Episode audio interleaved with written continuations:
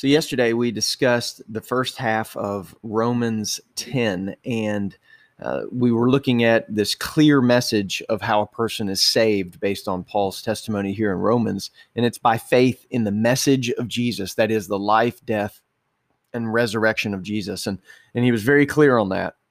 Um, but it built up kind of the first nine chapters coming into this 10th chapter, all kind of build up to this very clear message about how that grace from God is received. And we're about to turn the page and work into the application part of Romans, which is really the, the part I love probably the most. But we got a little bit more to, before we get there, um, but we're almost there. And uh, today we're tackling the second half of Romans 10, which uh, really bumps into a tough question. I alluded to it yesterday, and that, that it's a question that typically will plague believers at some point in their journey and that question is this it's if the gospel the good news of jesus if if that message must be heard in order um, uh, heard and received in order to be accepted as a child of god or adopted into god's kingdom or to be able to receive um, saving grace and eventually go to heaven then what about all those people that never hear that message? And that is um, that is a question that kind of leans into a fairness issue. Is it fair? Uh, people will say, well, that isn't fair. You know, how could God give, you know, not give everyone an equal chance to be saved? And, you know, that's, that's a reasonable position to take, I suppose. I mean, um, and I don't have a great, I really don't have a great response to that. And a lot of these, a lot of these hard questions, if we're really honest about the Bible, and I always try to be honest and forthright and not just philosophically maneuver around a question. But um, I don't have a great answer for that. Think about this: if if your house was burning down and you had three kids and a spouse inside of it, and you were to start by running in, you know, the fire department's on the way and, and you're there and the thing's about to collapse and you run in and you got to grab the first, uh, the first person out of the house and bring them out. So you grab someone and you you bring that person out and you sit them on the side, you turn around to run back in and the house collapses. You know, um, you got one out safely, but there are three others that that died in there. Um, is it fair that you chose one over the other? How do you choose the one over the other? That's an impossible question, um, and it's it's it's a crappy question if we're if we're being honest. I mean, there, there's no great answer to that.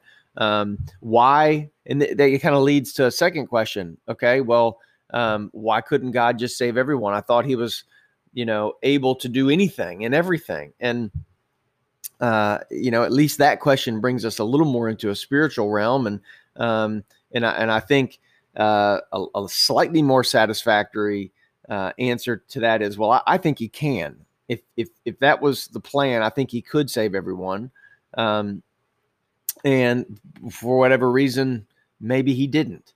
And again, it kind of circles back to well, how could a good God do that? And and and what what happens is we, we can we can make this argument and we can run in circles. Um, what we have to remember is the Bible isn't like a thesaurus or an encyclopedia. God didn't give it to us to answer all the questions. God gave it to us to give us a narrative about how the world was designed and how he has been working on our behalf to save us for uh, several thousand years now. And so it's not meant to answer some of these questions. And it may not feel comfortable that we don't know the answer. But the truth is, the answer really hasn't probably been given. All right. And, and people spend a lot of time doing mental gymnastics and philosophical exercises to try to answer some of these questions. But the truth is, we don't know. Remember, we can know a lot about the painter by looking at their painting, but we can't know everything. And um, it, this is just one of those things that's outside of the boundaries of of what we know. So then, what do we do with this passage? I think that's the better question, and I think that's an important question. Here's here's what I get when I read this. All right, um, uh, motivation. I don't know. I, I believe that God probably um, has has come up with with an answer to that question. God has an answer to that question. We're not going to catch him off guard. Okay, um, I, I just don't I don't believe that. Uh, so what I have come to think is, well, maybe this is really more about God has given us what we need in order to be motivated and to get moving. Um, I think that's why Paul gave this to us as well to get us motivated and to get us moving. And um, he, you know, he has an alternative motive too in, in part of this to remind the Jews that this is completely different from the Old Testament faith that they knew so well because they needed reminding of that all the time. But for most of us, this this is meant to be a motivation to get us up off our butts and to get us sharing the gospel with other people.